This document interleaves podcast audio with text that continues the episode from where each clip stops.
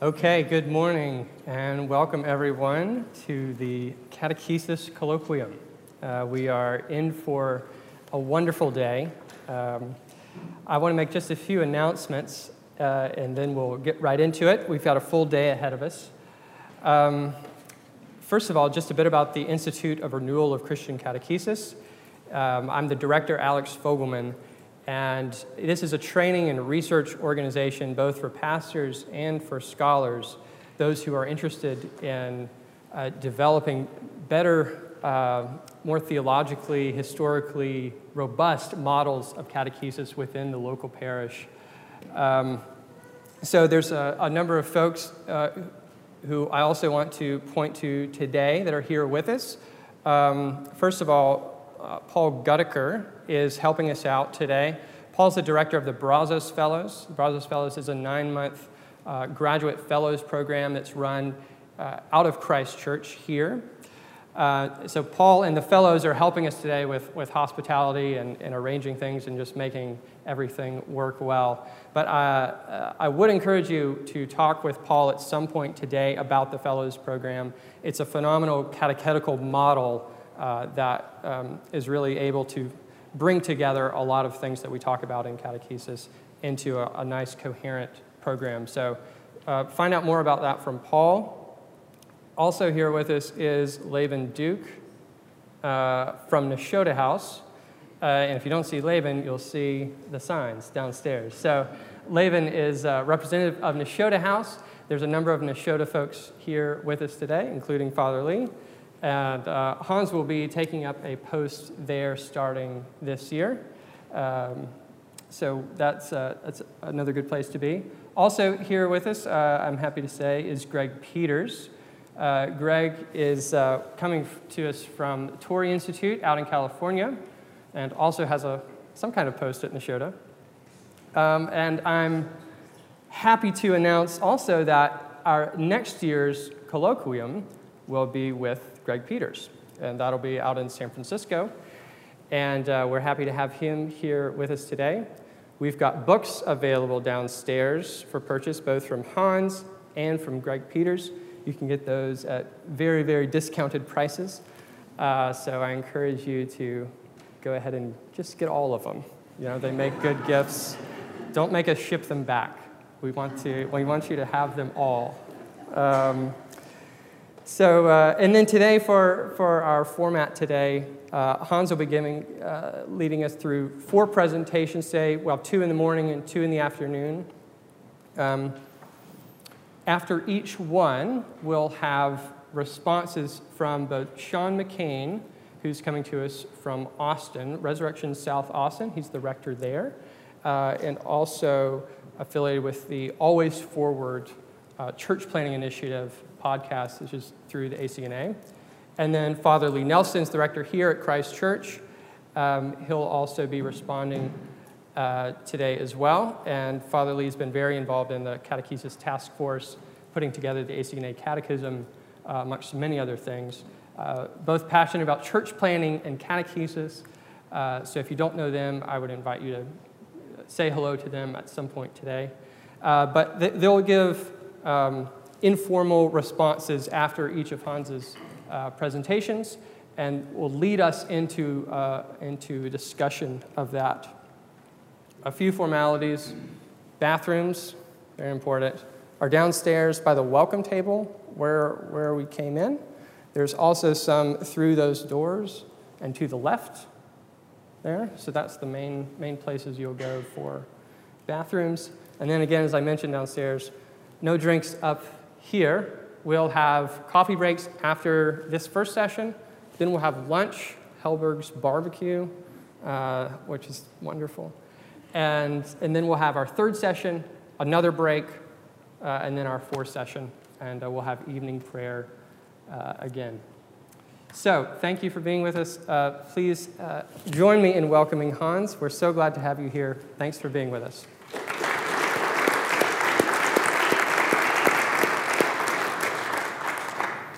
So I was just going to say, last time I was in this building, um, I think it was uh, uh, last year at Lent as well. Um, uh, in any case, last time I was here, uh, this building was still kind of a mess. And I remember uh, Father Lee uh, taking me through the building. It certainly did have promise, but it needed a lot of work. And it's all been done. It's quite amazing. And it looks absolutely beautiful. So, yeah, you, are quite privileged having this. Congratulations. Um, thanks again to uh, Alex uh, for inviting me uh, to be here today with you. Um, Alex is just uh, one proud instance, or at least for me, it does me pride, does me proud uh, to have Alex as a graduate of uh, Regent College and being here and seeing what he's all doing with the Institute for, for Catechetical Renewal. I know that's not the exact title, Alex, but I can't quite dream it up exactly. Um, but it's, um, I'm very, very grateful for all the work that Alex is doing in that. And I'm also very grateful for you inviting me um, to be the uh, first speaker for, uh, for your um, institute here. Um, we're going to be talking today about the topic of catechesis as Mr. mystagogy. And um, as Alex mentioned, there are four, four presentations. Essentially, the two in the morning are introductory. Um, we're going to be talking first about um, the purpose of catechesis uh, this morning in the first session, and um, we're going to look at some developments in modernity in the second session. And those two um, sessions together are more or less introductory. And then um, this afternoon, we're going to be looking at uh, memorization, the role of memorization. Um, and uh, that's hard work. And then the last session, um, we're going to be reflecting special scripture, biblical interpretation, and what, it, what the role of scripture has to uh, do with uh, catechesis. So, the first session this morning is um, the purpose of catechesis and theology. Why is it that we're doing catechesis? Why is it that we're also doing theology? Or as Alex probably would ask himself the question, why am I setting up this institute for renewal of Christian catechesis? Why am I doing this? What's the purpose? What's the telos? There's something important, obviously, at stake in this question. After all, catechesis and also theology more broadly isn't like anything else that we get involved in. Catechesis the teaching of the Christian basics in the church, as well as theology, which in some sense you could say is a follow up or a continuation of catechesis for advanced learners. Both of those are significantly unlike anything else. They both aim directly at our ultimate purpose or telos. Think of it this way when you study anatomy, presumably you're studying the bodily structure not just for its own sake, but for the sake of something more important. Perhaps you want to become a doctor or a physiotherapist. It's the same when you study music theory. Most likely, you're learning it not just because you're interested in the finer details of uh, musical intervals, the chromatic scale, the various modes of music notation. Now, you're learning these things so that you can play duets with your friend or so that you can compose new songs. Well, catechesis isn't like that. Catechesis doesn't aim at anything else. Catechesis introduces students directly to their final end or purpose eternal worship of God, seeing God face to face in the beatific vision. Catechesis initiates students to the enjoyment of God Himself. Now, to be sure, in a true sense, all of life here on earth, including anatomy lessons and including music theory, does aim at the eternal enjoyment of God. That's why St. Paul talks about our everyday lives as worship. We present our bodies as living sacrifices, holy and acceptable to God, which is our spiritual worship. Romans 12. All human activity aims indirectly at the enjoyment of God. Catechesis, however, does this in a direct fashion. Catechesis is a form of apprenticeship. The master craftsman takes his apprentice by the hand and initiates him into the skills of knowing God. Catechesis, therefore, is about apprenticeship. It's about initiation. It is, to stick with the title for today's lectures or class uh, uh, sessions, it's about mystagogy. It's about training people in the skills of life, a life that is lived in faith, hope, and love. It is about training for the beatific vision. Now, to many Christians, this truth will appear self evident. What greater good can we possibly look forward to than the enjoyment of God Himself in the beatific vision? So, of course, we would shape the structure of our catechesis in line with that ultimate purpose. Still, it's worth reflecting more carefully on the relationship between catechesis and our ultimate aim of beatific vision. That's basically what I want to do in this first talk. How is it that catechesis relates to the telos or the purpose of our eternal vision of God? Now, the contemporary values of our society are not the same as those of our forebears. Otherworldliness, aversion to materiality, and ascetic self denial characterized an outlook that our society simply no longer recognizes as its own. Instead, it's the earth and its viability, the material well being of all its inhabitants, and justice in human relationships that have become today's primary concerns. With that change in values, it is good to ask ourselves once again the question of the aim of catechesis. What are we trying to do here? What are we aiming for? Are we training for the enjoyment of God? Or are we setting our sights on other, more this worldly fulfillments of human desire? It's important to put these questions up front because if we don't get the end or the telos of catechesis properly in view, our teaching is similarly going to be skewed. For the past several years, I've worked on the doctrine of the beatific vision, seeing God in the hereafter. What I found interesting is that when people ask me what I've been working on, and I say the beatific vision, I often get blank, stare, blank stares. Many of us are simply unfamiliar with the term.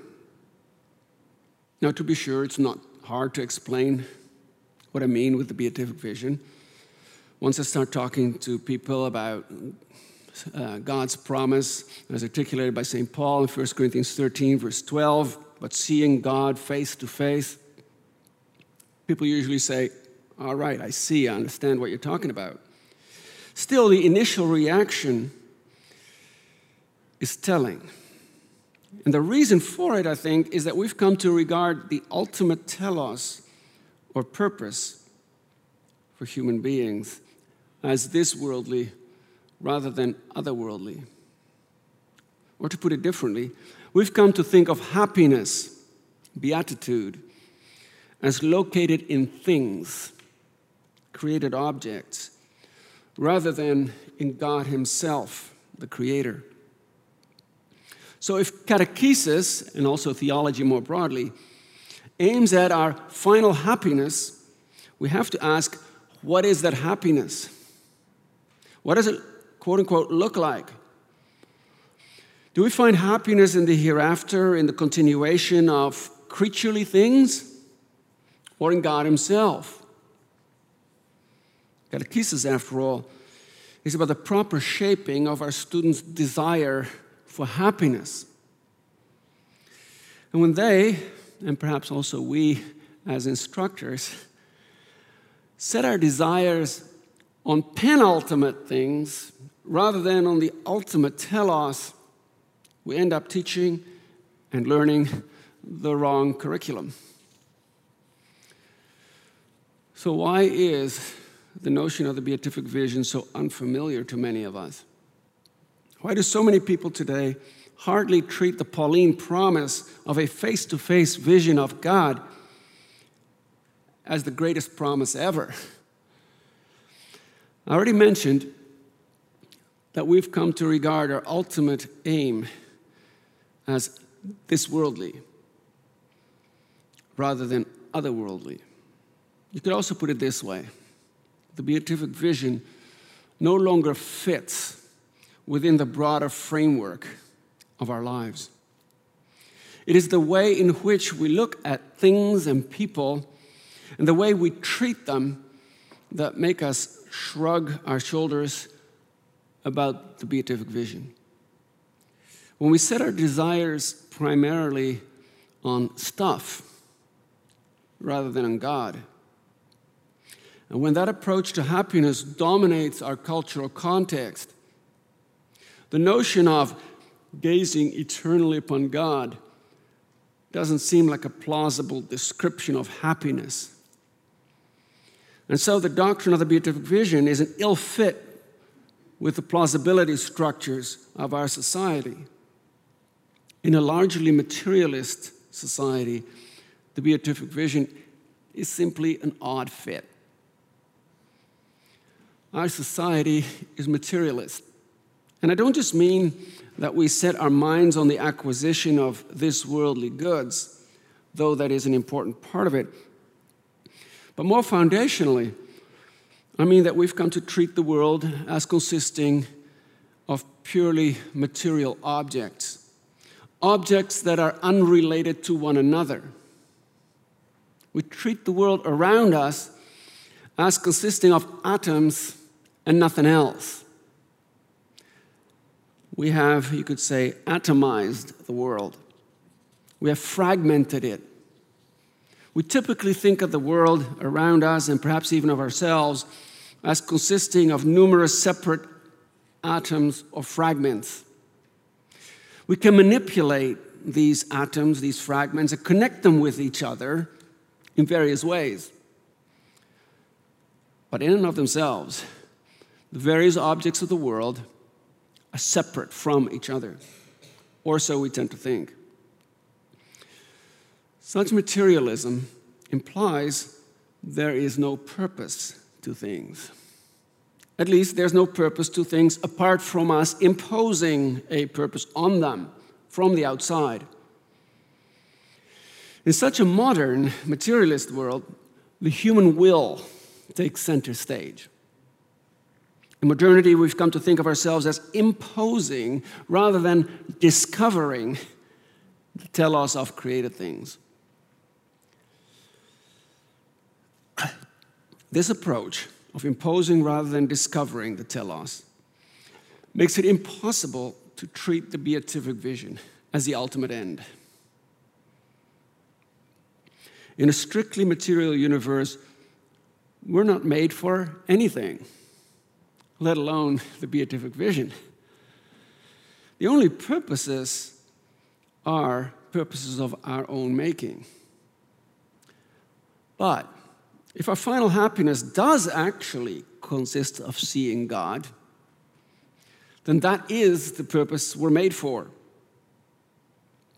And in that case, our job is simply to discover how it is that we can live our lives in harmony with that final end of the beatific vision. So here's what I think is the main thing that we're up against in catechesis. The main problem is that both as instructors and as students, we have imbibed an atomized, fragmented view of reality. We've done away with the belief that the purpose of things actually lies embedded, sacramentally embedded within them. Let me just repeat that. So we've done away with the belief that the purpose or the end, the telos of things, actually already lies embedded, sacramentally embedded within them. You could also put it this way from a Christian viewpoint, God has made the world and human beings in such a way that we naturally long for ultimate happiness. Eternal fellowship with God isn't out of sync with the way God has made us. No, He has made us for beatific vision. Human beings, and indeed all of creation, are connected already to God as our final goal. Using sacramental language, you could say the sensible world is like a sacrament. Well, God Himself in Christ is the reality that is really present throughout the created cosmos. God is the ultimate telos of the world, and He has made Himself already, really, sacramentally, that is, present in it. Now, it is possible to think of ends or purposes in different ways. Just because someone rejects that the purpose is sacramentally embedded within things or within people, that doesn't mean such a person can no longer talk about purposes at all. It is possible, at least theoretically, to conceive of purposes as lying outside of things or objects. And many people do. Still, that is, I think, not a very promising way of looking at ends. Once we say that the telos of a thing lies strictly outside of it, rather than being sacramentally embedded within it, the logical next step is to give up on teleology altogether.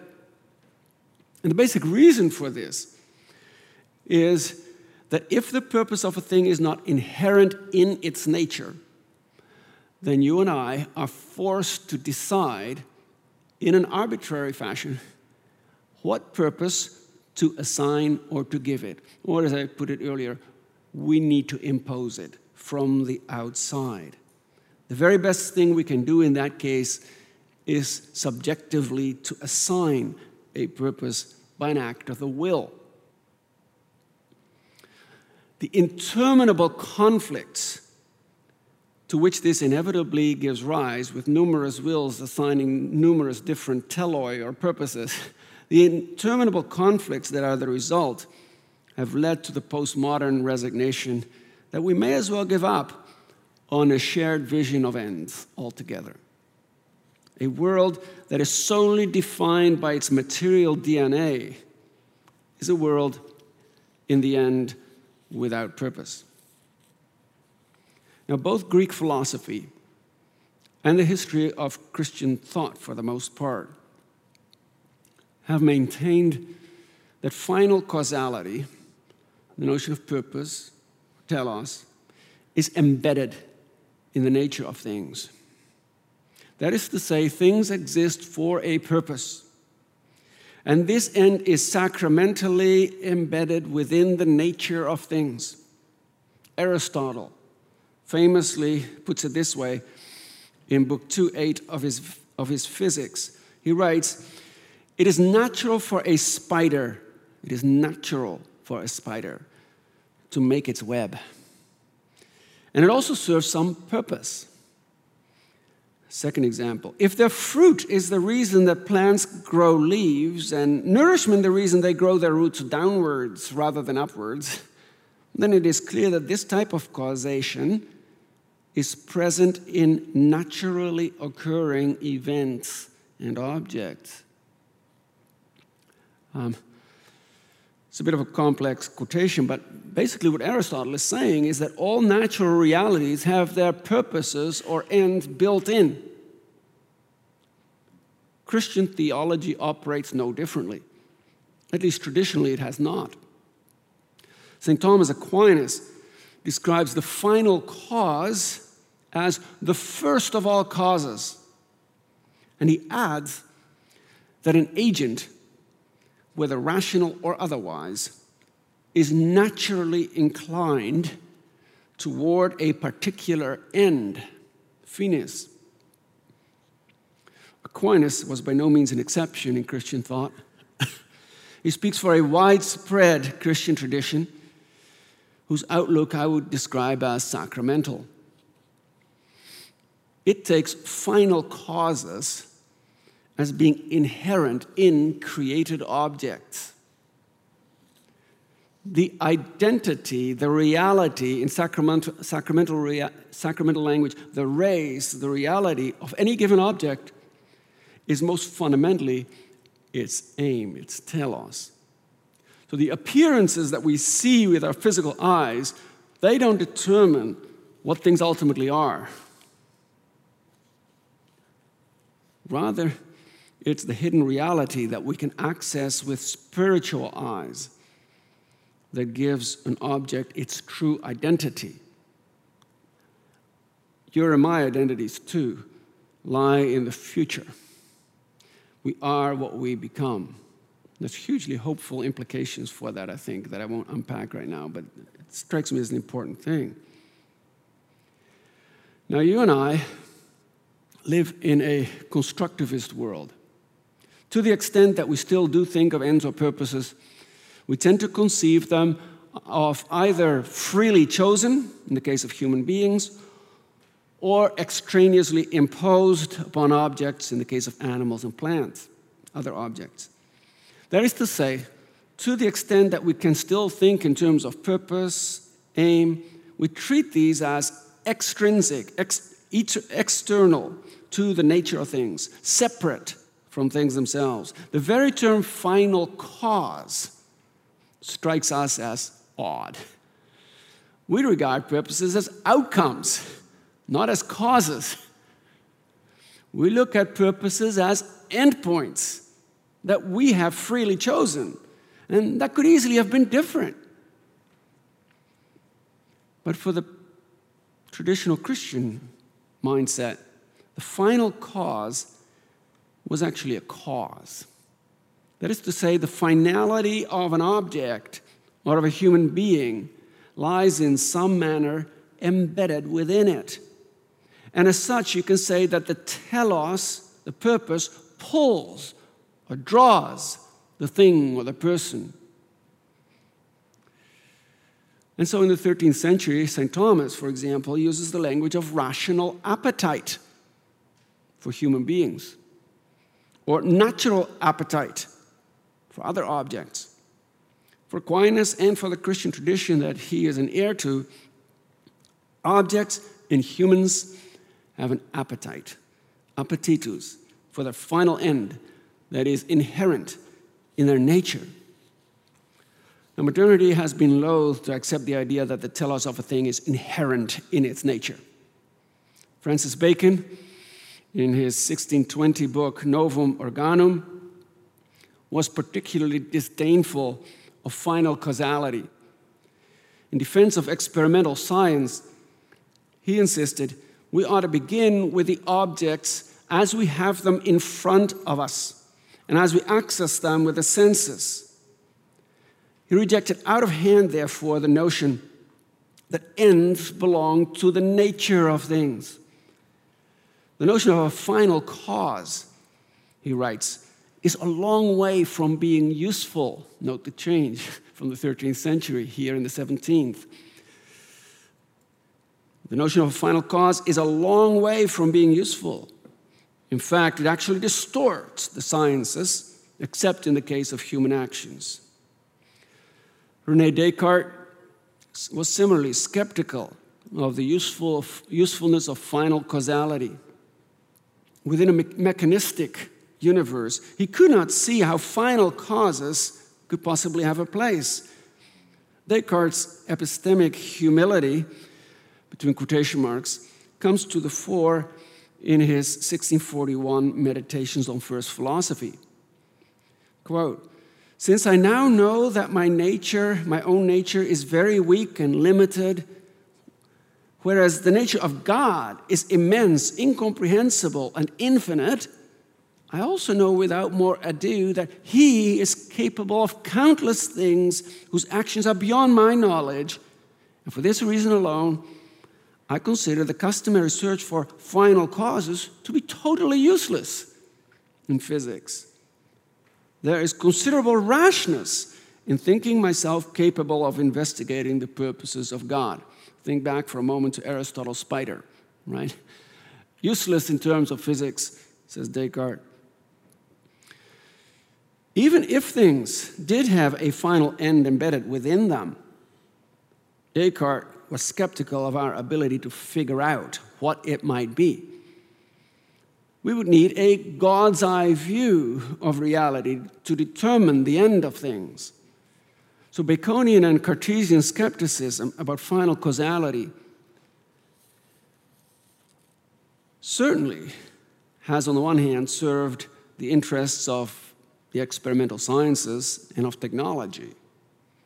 But it also implied a rejection of the Greek philosophical and Christian theological traditions. The rejection of a sacramental teleology, the rejection of the notion that there is an inherent link between this worldly things, including humans, and their final end, meant a break between the appearances of things and their purpose. Put differently, the 17th century experimental sciences discarded the Christian assumption of an inherent link, a sacramental one, between the sensible thing and its final goal. With the philosophical assumptions of Bacon and Descartes, people could no longer accept that we're meant for the beatific vision. Or, to put it differently, that it is natural for our rational appetite to long for the vision of God. It's not surprising that these 17th century developments went hand in hand with the rise of pure nature, in Latin, pura natura, in theology. We have come to treat natural things as independent, separate from God. Modernity has ended up, you could say, denying the very notion that the purpose of a thing is given with its nature. This has rendered the loss of the beatific vision all but inevitable. Since all purposes or ends are now humanly constructed rather than inherent in nature, many consider it outlandish to look for such ends beyond the pleasures that the material, sensible world affords. And wherever, as Christians, we have bought into such a materialist outlook, our catechesis suffers. We fail to guide our students to the ultimate end of the beatific vision. What then is the job of the catechist? If we keep in mind that the final end is somehow sacramentally present within the creature, then what does this mean for the teaching in our churches? Well, here I want to draw on a beautiful small booklet by the 20th century Dominican theologian Marie Dominique Chenu. Chenu's 1957 book is called, in translation that is, it's called Is Theology a Science? Question mark. So Chenu addresses here the question of the scientific character or not of theology. Now, Chenu was a lifetime student of Thomas Aquinas and his understanding of what we do in theology depended in good part on his medieval mentor. Chenu's book is helpful also to us today as we're trying to wrap our minds again around the basics of catechesis together. What he writes about the task of theology, we can pretty much straightforwardly translate also to the job of catechesis. What then, according to Chenu, is the task of theology, or for us, of catechesis? Well, theology, comments Chenu, is, in his words, a participation in God's knowledge of himself. A participation in God's knowledge of himself. That's a hugely important starting point. The things we teach and learn in catechesis are a sharing, a participation in God's own self knowledge. You see the sacramental link, right? When we learn the truth of the gospel, we're participating in the end, the telos, the final aim of God Himself. The more deeply we come to know God, the more deeply we come to share sacramentally in our telos.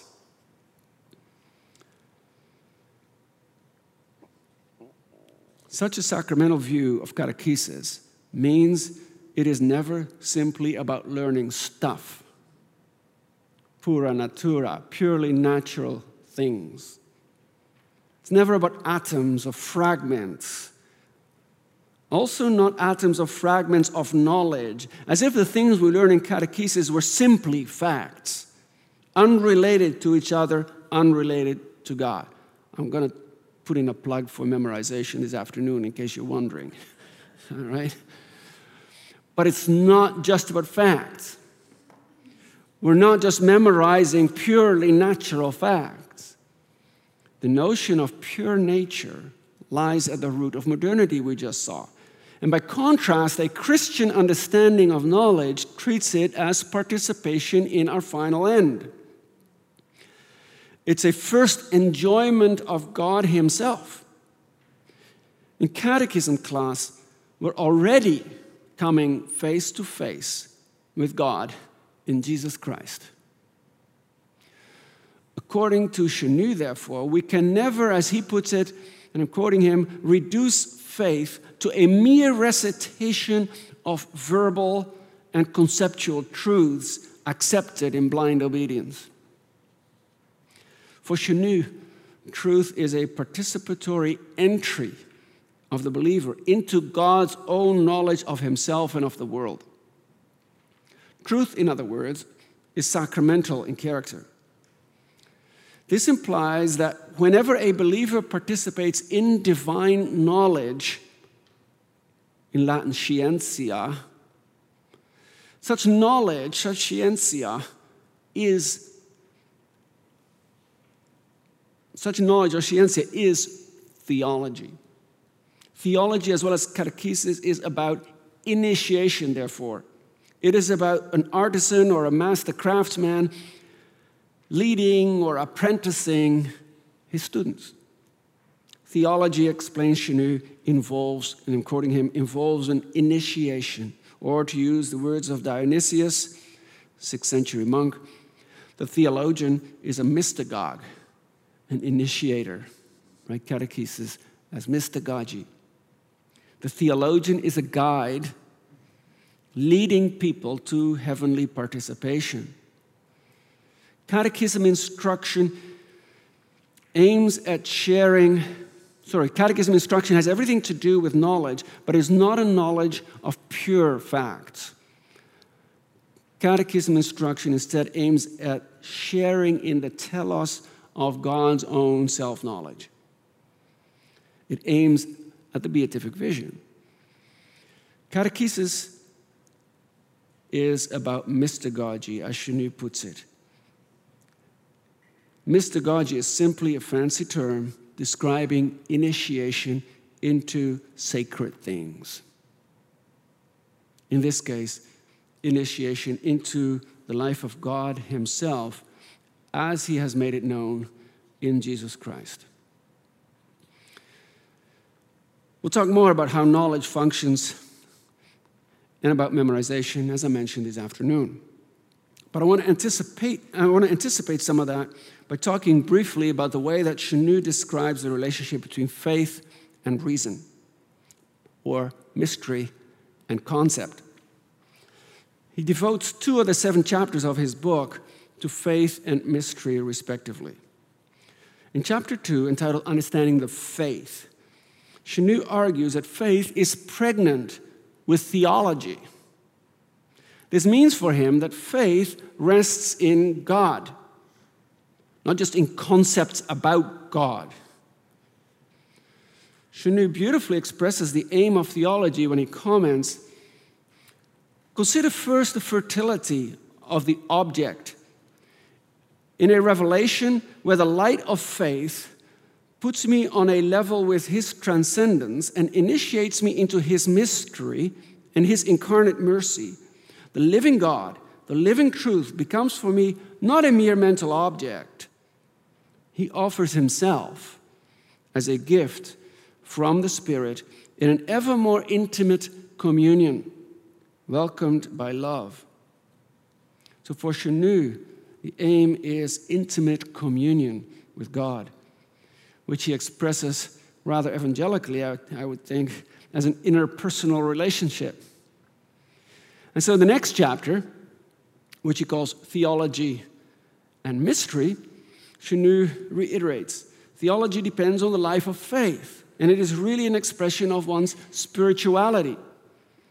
He writes, It is in prayer and adoration, and in the profoundest sense of the word, devotion, that theology is born and lives. If faith is the soil, you could say, in which theology grows, mystery is the aim. So even if Chenu does indeed speak about God as the object of theology, he's cautious about using that term with reference to God. The very word object, he writes, the very word object is philosophically awkward. It doesn't fit the absolute, capital A, to, a letter, to the letter. God is, in fact, literally supernatural. And therefore, even when this communion of love, which His grace gives me, is fully realized, God will remain incomprehensible until I meet Him face to face. And uh, just a side note, even at that point, God, I think, remains incomprehensible. All right, so Chenu recognized that catechesis is about mystagogy, about initiation. And so God is not an object, as we commonly use that term.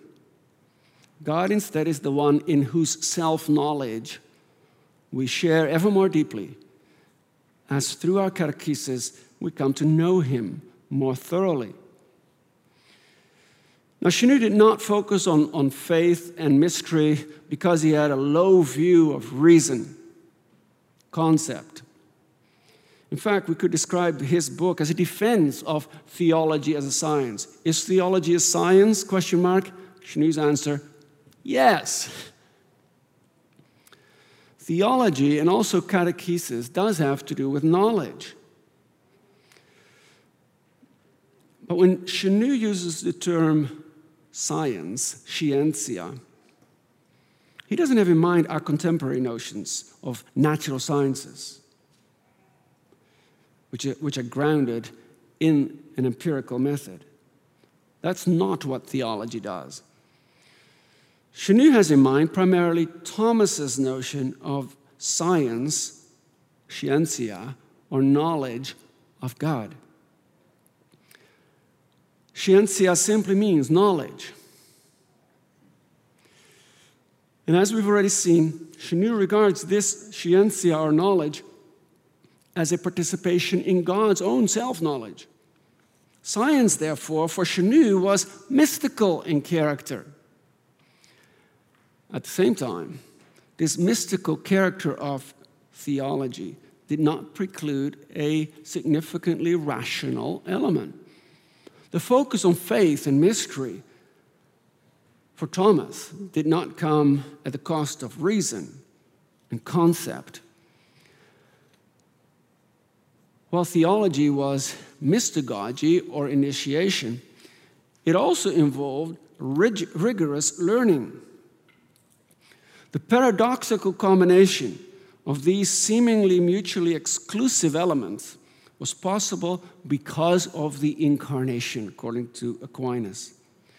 Chenu writes as follows The same law that once made us ask for the incarnation of God's word in human words, and on the stage of history now makes us accept in full the whole body of knowledge which this incarnation must imply. Theology is at one, he writes then, theology is at one with the theandric mystery, the God human mystery of the Word of God, the Word made flesh. There alone can it dare to find confidence in the coherence of faith and reason. The Word becomes flesh, and faith must be expressed in rational concepts, analogously speaking.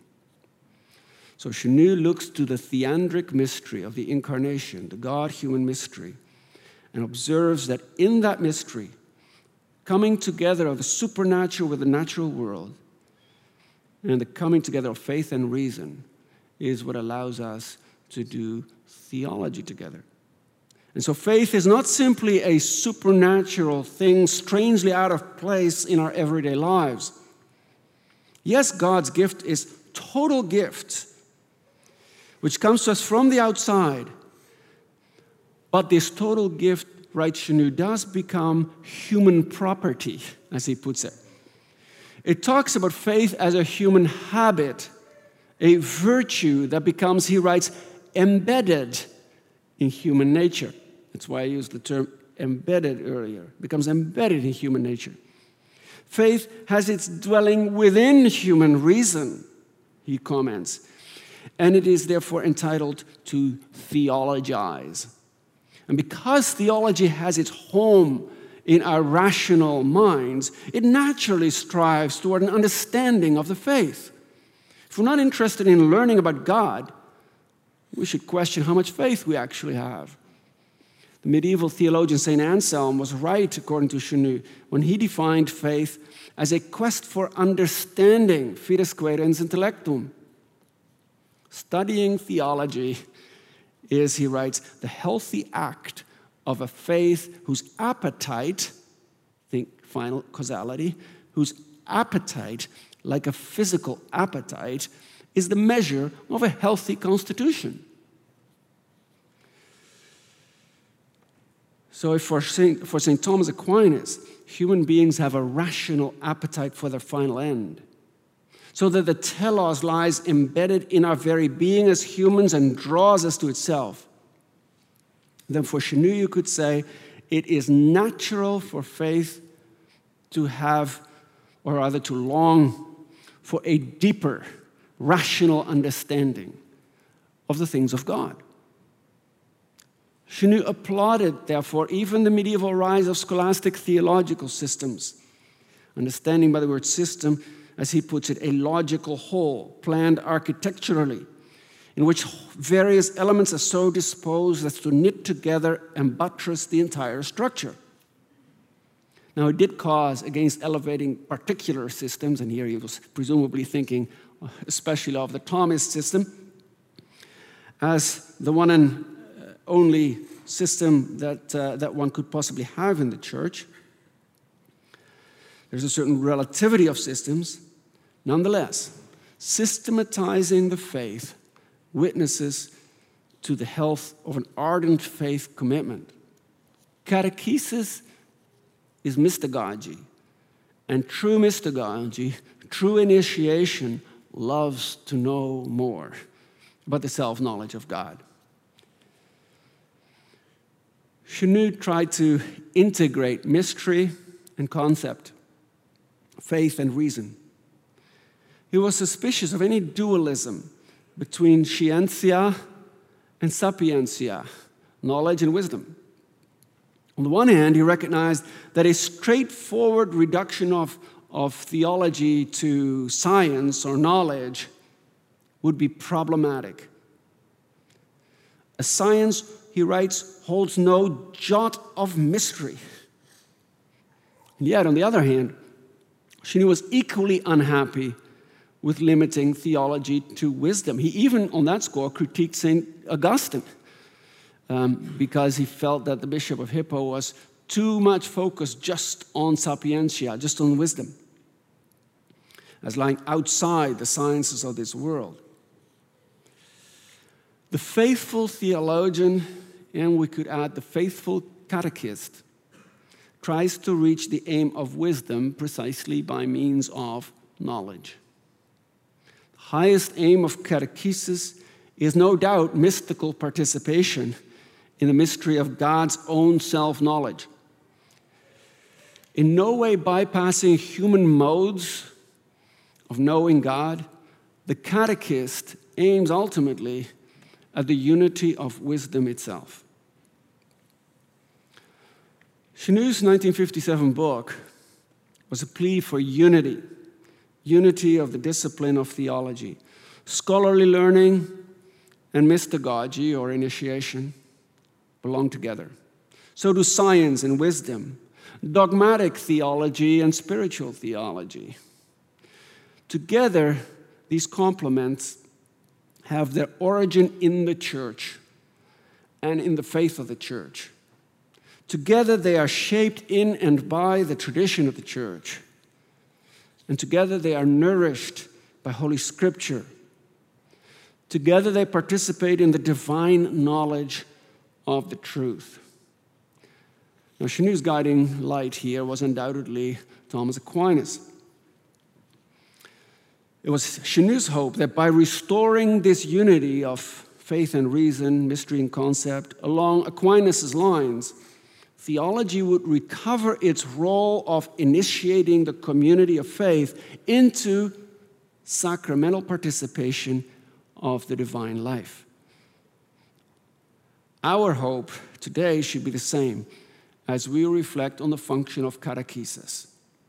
It is about participation in the divine life. It's about participation in God as our final end. Now, this is not about isolating ourselves from the world. It also doesn't bypass, therefore, the life of Christian virtue. Contemplation always leads to action. And so, catechesis aims not only at contemplation and enjoyment of God, but also at the moral life of the student. Chenu's booklet doesn't say much about the active life, except for a brief lament about the divorce between dogmatic and moral theology. But I would be doing Chenu an injustice, I think, if I failed to mention his deep desire, nonetheless, to hold these two together. Chenu was not just an academic theologian, he was also deeply concerned with the plight of factory workers in Paris. He was an activist engaged in the so called worker priest movement. He was suspect of Marxist tendencies. Now, to many, this involvement in the socio economic issues of the day seemed completely out of line with Chenu's research as a medieval scholar. And Chenu himself joked that people would sometimes think there are two Chenus one old medievalist who does paleography, and then this scoundrel who runs in the lines of fire of the Holy Church. But Chenu himself would argue against this. This perception, he argued, rests on misunderstanding. From the beginning of his career, he had been convinced that contemplation and action go hand in hand. Throughout his writings, he insists on the unity of the two. In fact, though he was all about mystagogy, Chenu sometimes expressed hesitation even about the language of contemplation. He was nervous that it might lead to disdain of the active life. He writes, There is a sort of snobbery in contemplative life. And I who, when I entered the order, the Dominican order, had experienced so strongly the contemplative life and its absoluteness. I thank God I, I did not lose my bearings when I was in the vortex. Nonetheless, he writes, the contemplation action duo still seems to me insufficient to account for the reality. It is not part of the gospel vocabulary. One never finds the distinction between contemplation and action in the gospel. This distinction is applied to the episode of Martha and Mary. But this is a dislocation of the episode. In other words, he writes, I give priority to this immersion in the world without casting oneself into it so as to lose one's identity as a Christian. So he's concerned with snobbery, stressing the importance that contemplation give way to action. Now, the theologian, for Chenu, then, has a duty to get his hands dirty. I recognize the evangelical students that I teach in Chenu's comments. They too want nothing more passionately than for theology to serve the social and economic needs of the community around them. And to be sure, that is exactly the kind of service we are called to offer. Contemplation does indeed give way to action. However, the obverse is also true. Action is the road to contemplation. The life of virtue is about participation in the divine life. Chenu, therefore, overdoes it. I think the Mary and Martha episode actually does tell us a great deal about the relationship between contemplation and action. And our final end, the eschaton, is going to be all contemplation, not action. So contemplation has a certain priority. Still, Chenu rightly does insist that immersion in the world is the natural outcome of the theandric mystery of the incarnation. As long as we're in this world, if contemplation does not give way to action, this means we're simply engaged in snobbery. When we apprentice our students in catechesis, we must always have one eye on their moral formation the journey of initiation is therefore a never ending cycle from action to contemplation, back to action, and to contemplation again, until the sacramental journey of the theological discipline will have reached its fullness of the real presence of the beatific vision. Thank you.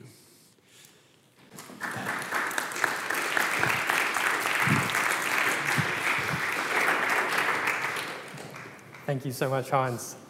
Uh, I'll have uh, Father Sean and Father Leek uh, both stand and, and, give their responses. I'll also invite you to ask questions that you have as well, and, and we'll engage in this dialogue together. So, thank you, guys. You can go ahead together, yeah.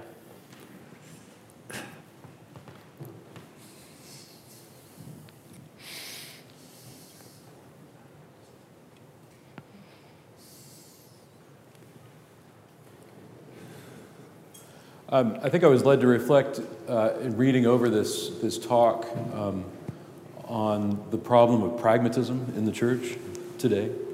Uh, that we, we seem to have this, well, the best way I can put it is people will, people will look at this, at this community we have here in Christ Church and they'll say, How did you do it? And the answer I will often sheepishly give is, Well, God did it. but I, I also want to say that we, we expressly avoided pragmatism um, uh, by saying that what Christ Church would be about would be about um, leading people into the mystery of God. Um, and I, I, think, Sean, you share that um, clearly. Um, that that this, this actually sets churches apart today. Um, I think I, I loathe going to clergy training conferences where uh, they're, they're always wanting to pitch some new idea like just all these strategies for growth and all these things. Oh, you have to do this and you have to do that.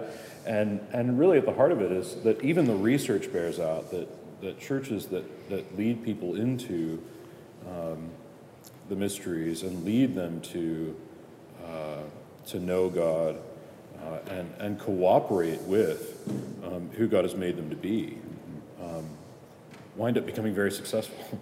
but it's not because they aim at success, it's because they aim at that. Um, I, I thank you for that. Was that's so much. I'm not sure which part of this to actually engage with, and so I'll just start from kind of earlier on in the lecture. One of the things that struck me um, was the question if if the telos um, of of catechesis is the beatific vision is union with God, then how would that actually show up in our language of invitation? Uh, Like Sunday announcements, for instance.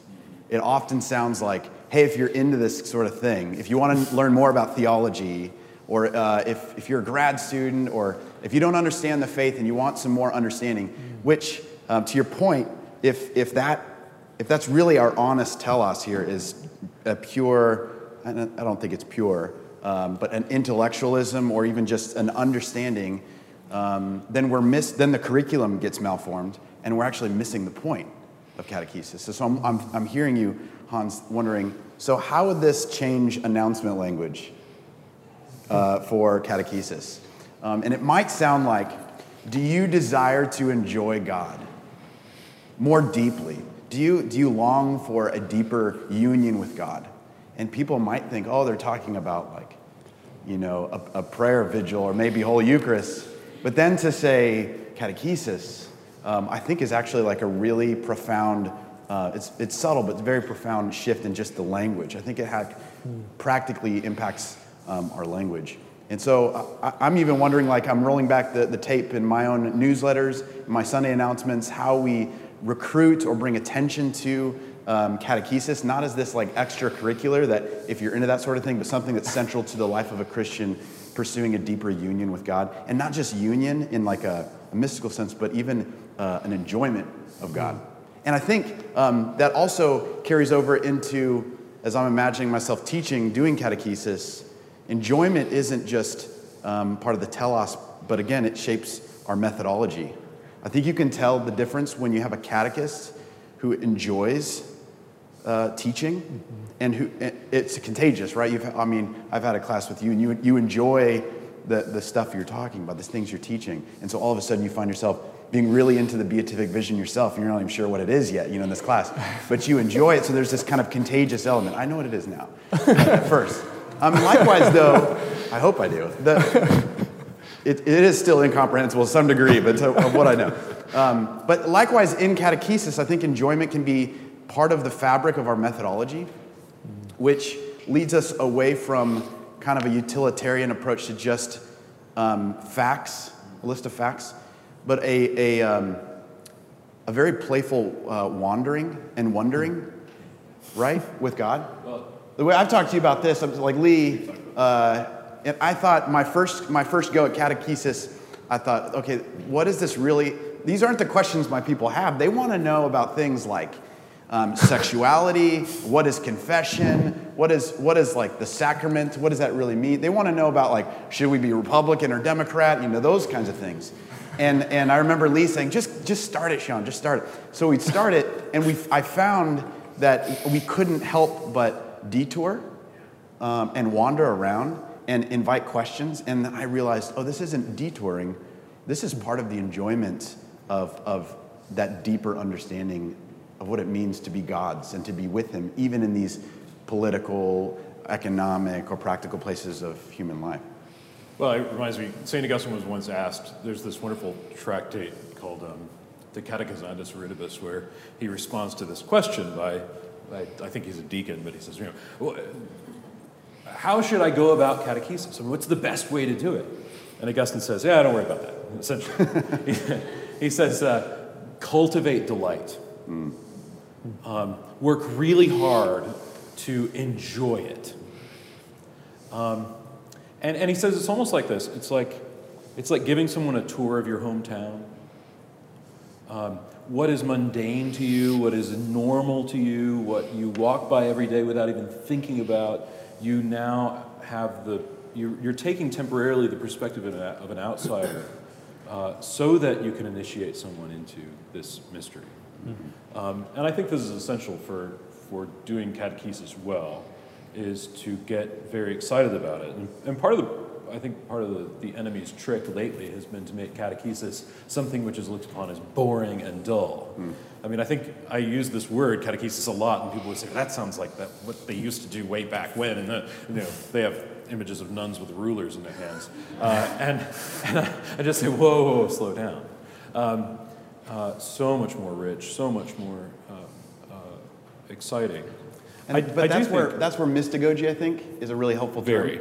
because it's not just uh, instruction, but it's Yeah. the initiation into the mysteries, into the sacred things, and the excitement that comes along with with all of that. Well, I think this is really important too. Is that um, one of the things that cultivates that delight is leading the uninitiated into the mysteries. So having in our catechesis offerings uh, people who are completely unchurched, who have a completely uh, maybe pagan background, and and um, uh, that's, that's often very helpful because it, it does several things. I mean, William Harmless used to say that, that the, the uninitiated serve as icons of conversion to the whole congregation. Um, he was absolutely right. I think today we have this very problem, and here in Waco we have this problem of many, many, many Christians who have not been initiated into the mysteries. And so mystagogy serves in that way to say, um, you, you've been, you, and, and in many cases now decreasingly, you know, used to be able to trust that an evangelical knew the scriptures, and now you can't even trust that. So it, it, takes this, it takes this immense work, and I think um, uh, all that is to say that, that uh, if we view it pragmatically, as if to say, how can we gain members for our church, and how can we how can we bring people into the life of our congregation? How also can we how can we make good volunteers? Is often the question. um, well, my answer to that is catechesis, but it's a it's a it's a byproduct of the main Right. of the main telos, and I think that's important. To, and I'm, I'm thankful to Hans for bringing that into view. I want to invite any further uh, questions to Junius for any either Hans or Thank you for that wonderful talk. Given the correspondence between sacramentum and mysterium, um, but also that this sense of mystery that is somehow put with the sacrament is not the normal way that we use mystery these days, and not the first foundation we have. We use mystery these days. Can you say more about each of the senses of mystery as that to which we are initiated? And specifically, I'm wondering what's the relationship to each other of these two different directionalities of mysticism? Yeah, great. Consider a sacrament or one towards mystery as our normal great. Can you repeat the very last part? The one? So, so one of the directionalities would be into mysterion understood as sacrament. Yeah. Another directionality would mystery understood more of our more mundane sense of mystery as these deep truths of the faith that are above our reason but not close to our reason. Yeah. Um, hope I'm understanding your question well.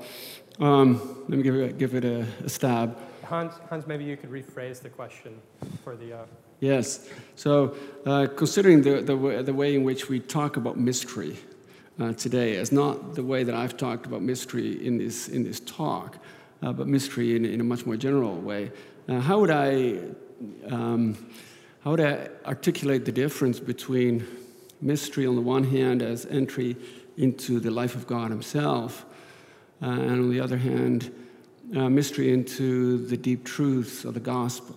right? Something to that effect. Um, I wouldn't distinguish them. I would say they're one and the same. Um, there, there's a conceptual difference, and the conceptual difference is an important one. Um, it's, it's different to talk about truths that we can articulate in human language and about God who's one. The one is multiple, many truths, God is one. And so there's, there's for us, from our perspective here, a difference between mysteries, uh, say we talk about the mystery of God or the mystery of Christ. I think that's what you're after, right? Mystery of Christ, or um, at least that's how we used to talk about doctrines, right? And sometimes we still do. Um, and, and I love that language. But I think what that language does actually is, is to say, you know what? This is not just a concept we're talking about. It's not just about the doctrine of God uh, as, as a conceptual system, or about the doctrine of the atonement, or whatever, whatever the, the topic may be. But when we learn about these things, these topics, we're entering into God Himself. God is truth, capital T. All these human articulations of truths doctrine of God, doctrine of the sacraments, etc., etc. Um, they, they are a small human way of entering into God Himself. So they're not something different. Um, they're smaller, they're more preliminary, they come with all sorts of bumblings, and, and sometimes you think, oh, that's a poor doctrine of God. right? When you're saying, well, this, this, author just didn't do a very good job. Um, but these, what, these, what, these mis, what these articulations do, these doctrines do, is they enter into the capital T truth of God Himself. So you can never separate them, on my understanding, these mysteries of these various doctrines and the mystery that I've been talking about for the most part here as initiation into God's life Himself. Um, human truths are, are, approximations of and our, are, are, small entries into God Himself.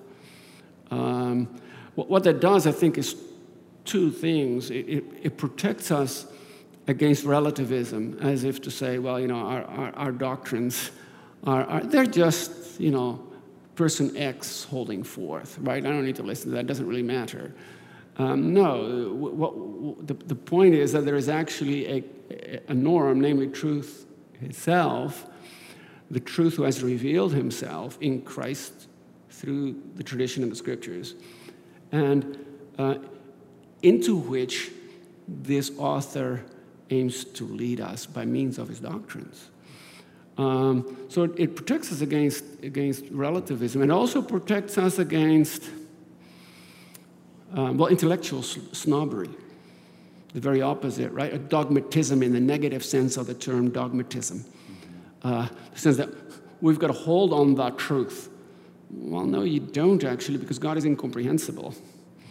So, so you, we were only entering into the life of God, and our truths, our articulations of the truth, are simply small ways of, of, of gesturing at and, and, and, and, and, and speaking about um, cap, uh, capital T truth itself.